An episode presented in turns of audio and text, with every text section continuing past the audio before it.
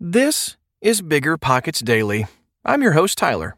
And if you're new to the show, I read articles from rockstar real estate investors every single day.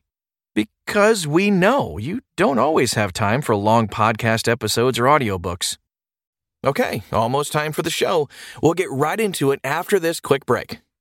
You're trying to close on your next rental, so why is your insurance company dragging its feet? With long lead times and never ending paper forms, it's no wonder it takes forever to finally get a policy. Modern investors deserve better. They deserve steadily.com. At steadily.com, you'll get fast, affordable landlord insurance available online 24 7 in just a few clicks. You can even get next day coverage, which takes just minutes, by the way, to obtain. And you can do it all from your phone. Steadily was founded by landlords who created insurance products tailored to the unique needs of this industry. It's their sole focus, and that's why landlords nationwide consistently rate them 4.8 out of 5 stars. So whether you've got a single family, short term, or multifamily portfolio, steadily.com can secure the best coverage at the best price to protect your properties. Discover how Steadily can save you both time and money on your rental property insurance. Visit steadily.com for a commitment free quote tailored to your needs today.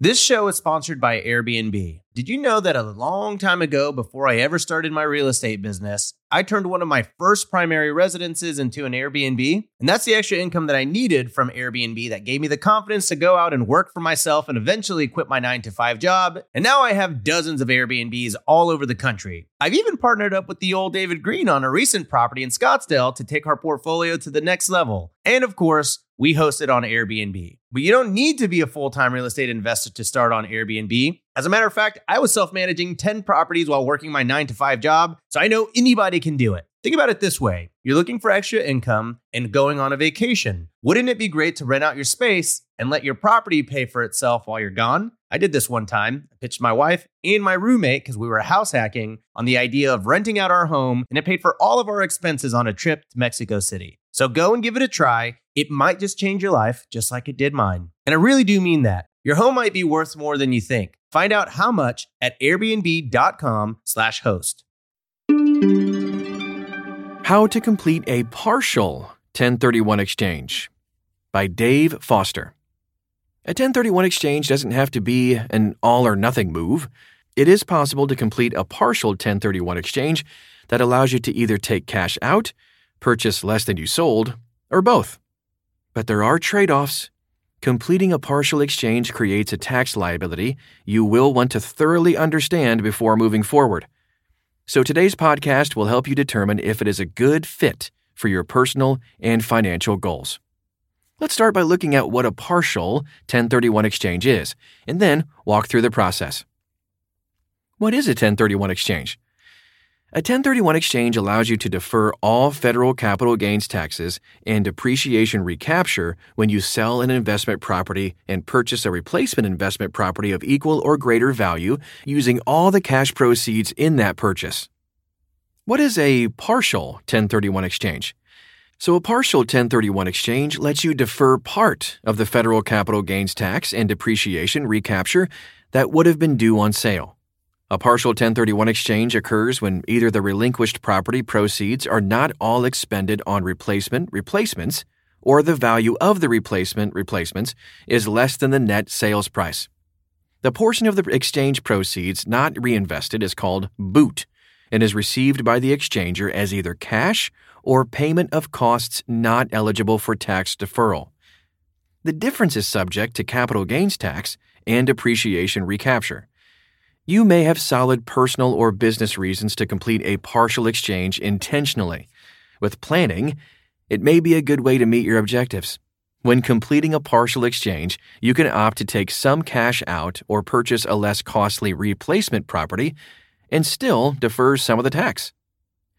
How can you do a partial 1031 exchange? A partial exchange has the same basic requirements and steps as a regular exchange. However, at some point in the process, you decide to take cash out or purchase less than you sold. Taking cash out. Because a 1031 exchange requires that you do not have constructive receipt of sale proceeds, once an exchange is initiated, there are typically just a few opportunities to take cash out. Those opportunities might be 1. At the closing table of your sale, 2. after day 45 whenever you finalize the purchase of all replacement properties and have funds left in your account. Or 3. The first business day after day 180. Note that these cash out opportunities should be explicitly spelled out in the exchange agreement with your qualified intermediary, QI. If you intend to execute a partial exchange, make this aspect part of your QI selection process so your funds are not held up unnecessarily until after day 180. At the closing table of your sale, let's talk about that for a second. So, if you know the amount you wish to take out in cash, the earliest opportunity to do so is at the closing table of your relinquished property sale. To receive cash back at that time, you would simply let your QI and closing agent know of your intent and specify the amount you wish to have distributed directly to you. The QI will typically prepare a boot addendum for you to complete at the closing table, and the closing agent will need information on where to transfer funds, how to make out the payment. However, if your goal is to put down a specific percentage of your replacement property, it is unlikely that amount will be known at the time you close your sale. In that case, you may choose to have all proceeds transferred to the QI and receive the cash back at the first allowable opportunity after closing on your purchase purchases. After your day 45 identification deadline and purchase of all identified properties. So, depending on the exchange agreement with your QI, after you have closed on all identified property, you may receive any remaining proceeds back as cash as early as the first business day after your 45 day identification deadline. If your purchase happened well before the 45 day identification deadline, receipt of remaining proceeds on the first business day after that deadline is likely, so long as you provide advance notice of your intent and supply all transfer details to your QI ahead of time. However, if your purchase happens to close any time after your 45 day identification deadline, the transfer may not be possible for several days or even weeks after closing, depending on when your closing agent returns all closing documents to the QI. Purchase less than you sold. Yeah, the other way to complete a partial exchange is to purchase less than you sold. Even if you use all cash proceeds in the purchase, buying replacement property for less than the net sales price of your relinquished property constitutes a partial exchange and creates a taxable event. Example Cash out. Okay, so an example of a cash out partial exchange would be the net sale of relinquished property for $1 million with $100,000 cash out at the closing table. Your exchange documentation would reflect that $100,000 went directly into your pocket this creates two aspects of the sale the $900,000 exchange portion and the cash out of 100 grand. The 100K in your pocket is taxable. In this instance, your reinvestment target would be the net sales price of $1 million less the 100,000 cash out. So you would need to purchase as much or more than $900,000 to defer the remaining tax on the gain and depreciation recapture. Example Reinvestment purchase less than net sale. An example of a purchasing less than the net sale partial exchange would be the net sale of relinquished property for a million bucks, followed by the purchase of replacement property for a net 900 grand. Your settlement statements would reflect this shortfall between sale and purchase, which typically results from taking on less indebtedness for the replacement property. This creates two aspects of the exchange the $900,000 exchange portion and the taxable shortfall of 100,000 bucks. So here are the tax consequences of a partial 1031 exchange. Like we talked about in the previous examples, you'll be unable to defer the $100,000 cash out reinvestment shortfall from taxation. That portion not reinvested is subject to capital gains and depreciation recapture taxes. The significance is that the IRS considers the first dollar out of the exchange profit.